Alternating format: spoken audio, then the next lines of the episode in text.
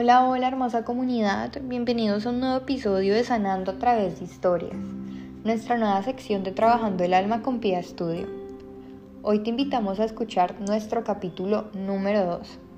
Ponte cómodo, cómodo y acompáñanos a escuchar a Isabela.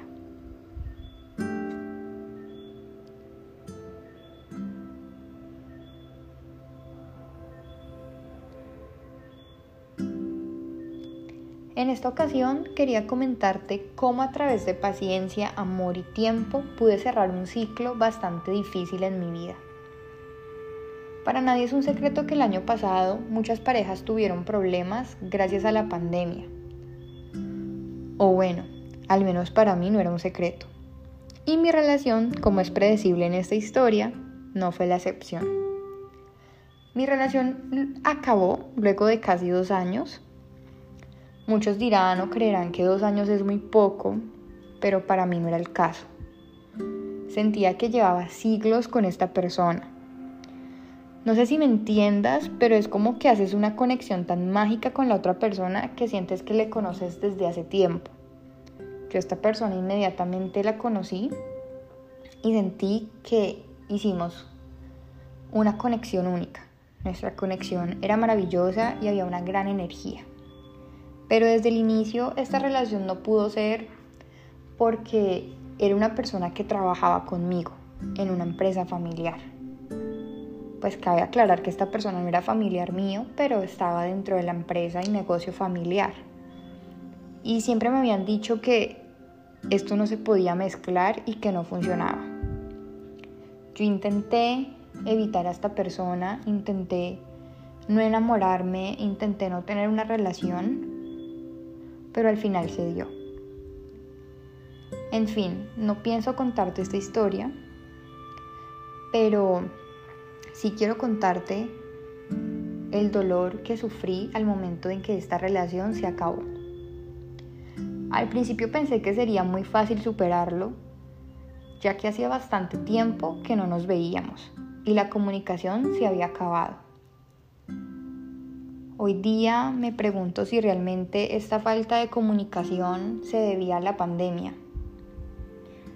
Porque ahora me pongo a pensar y creo que la falta de comunicación venía desde hace mucho tiempo atrás. Y no nos veíamos desde hace tiempo atrás. Y no necesariamente por la pandemia.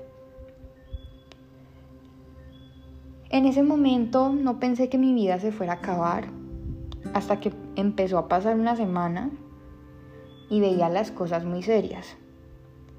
La ansiedad, la culpa y la tristeza se apoderaron totalmente de mí. Y pues es que yo en realidad siempre creí que era un arrebato de esos por los que uno termina, pero a la semana vuelve y todo vuelve a estar color rosa. No sé si me hago entender, pero esas peleas de pareja en las que uno termina y como que al otro día vuelve o a la semana vuelve. Bueno, pues en mi caso yo creí que así iba a ser, que iba a ser una pelea de estas y íbamos a volver y todo iba a volver a la normalidad y íbamos a seguir juntos. Nuevamente creí mal.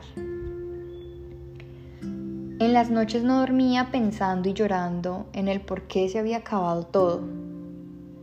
Me recalcaba mucho que era culpa mía Claro, después de un tiempo porque al principio le odié y me odié por odiarlo. Y al creer que era culpa mía, yo misma me encargué de armar un plan creado por mí en el que me dirigí a su casa y empecé a darle todos los motivos por los cuales él era una buena persona y yo me había equivocado. Claramente esta persona me, me trató bien, obviamente no me dejó pues ahí tirada un mar de lágrimas, pero me, me puso los pies en la tierra y me dijo que ya la relación se había acabado totalmente. Y yo en realidad me sentía demasiado mal porque yo sentía que era mi culpa. Durante el día no me daba ánimo de comer, así que trataba de dormir, tratando de recuperar los sueños perdidos en la noche. sea, yo intentaba como recuperar el sueño porque en la noche me llegaban pensamientos de la relación, pensamientos de los momentos que habíamos vivido, la costumbre, pero no podía, no podía ni en el día ni en la noche y no tenía ánimo de nada. Era increíble la ansiedad y era increíble la forma en la que yo era incapaz de dormir. Así me la pasé bastante tiempo, o sea, bastante tiempo me estoy refiriendo a meses. Y a través de un dolor que jamás había sentido. Era realmente desgarrador levantarme cada mañana y ver que nunca, ni por equivocación, recibía un mensaje de él. Y para mí era duro ver cómo una relación de dos años se había acabado y nunca recibí un mensaje de él.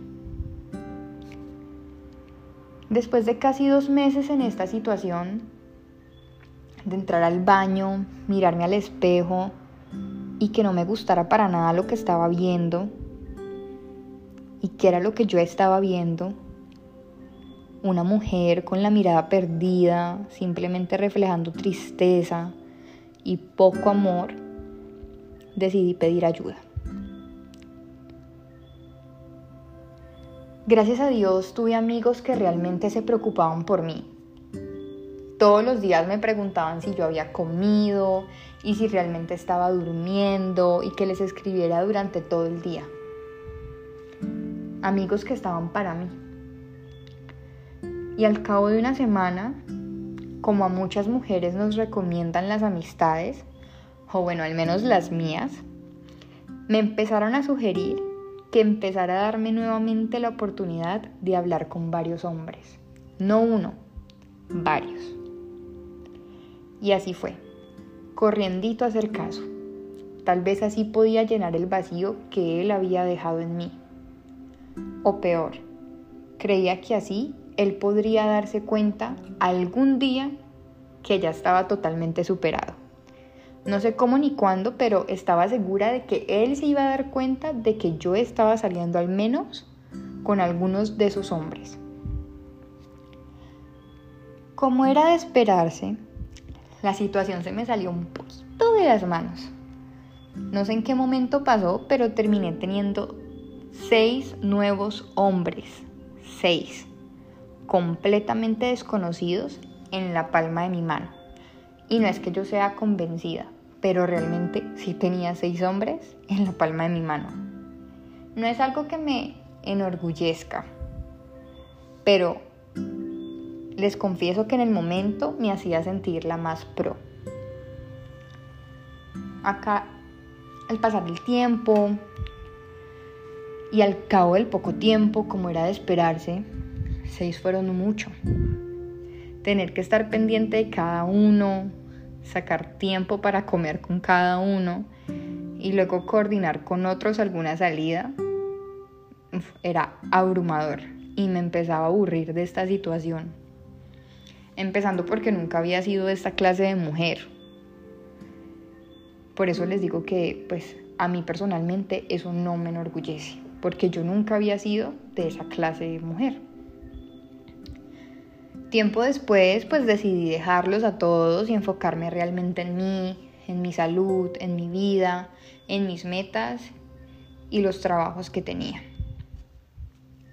Empecé a comer mejor, a ejercitarme y a tener mucho tiempo para mí.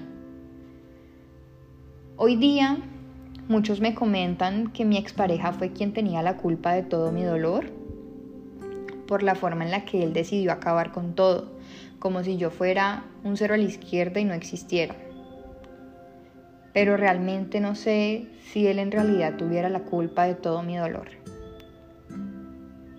Así que yo empecé un proceso de sanación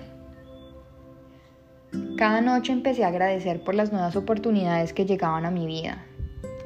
Asimismo empecé a pedir para que mi corazón sanara, para dejar tanto rencor y dolor. Y ahora, ya después de mucho tiempo, puedo levantar la cabeza y decir que sané esa herida y que siento demasiada calma y paz al hablar del tema. Un tema que jamás creí que iba a sentir paz y tranquilidad un tema que me hacía llorar apenas lo recordaba, apenas lo mencionaba, un tema que me desgarraba el corazón. Pero gracias a empezar a realmente a tener tiempo para mí, sin querer que alguien ocupase ese vacío que él dejó en mí, y cuando empecé a trabajar en mí y yo misma me encargué de llenarlo, me di cuenta de que ese vacío únicamente se podía llenar con mi propio amor. De corazón me alegra si Él está logrando todas sus metas y aspiraciones. De corazón me alegra que hayas llegado a mi vida para enseñarme a amarme y que a pesar de todo te viví durase el tiempo que durase. Siempre serás parte de mi historia, pero recordado a través del perdón y del amor que me tengo. Para cerrar, me gustaría darle un mensaje de aliento a todas las mujeres que están pasando o que hayan pasado por esta situación. Es muy cierto que el dolor no es para siempre, pero sí que duele que todos debemos pasar por esto alguna vez en la vida y aprender. Y lo más importante de todo es que traten de sanar solas o solos, sin buscar que alguien más llene ese vacío. El tiempo y el amor les darán la tranquilidad que buscan. Con cariño, Isabela.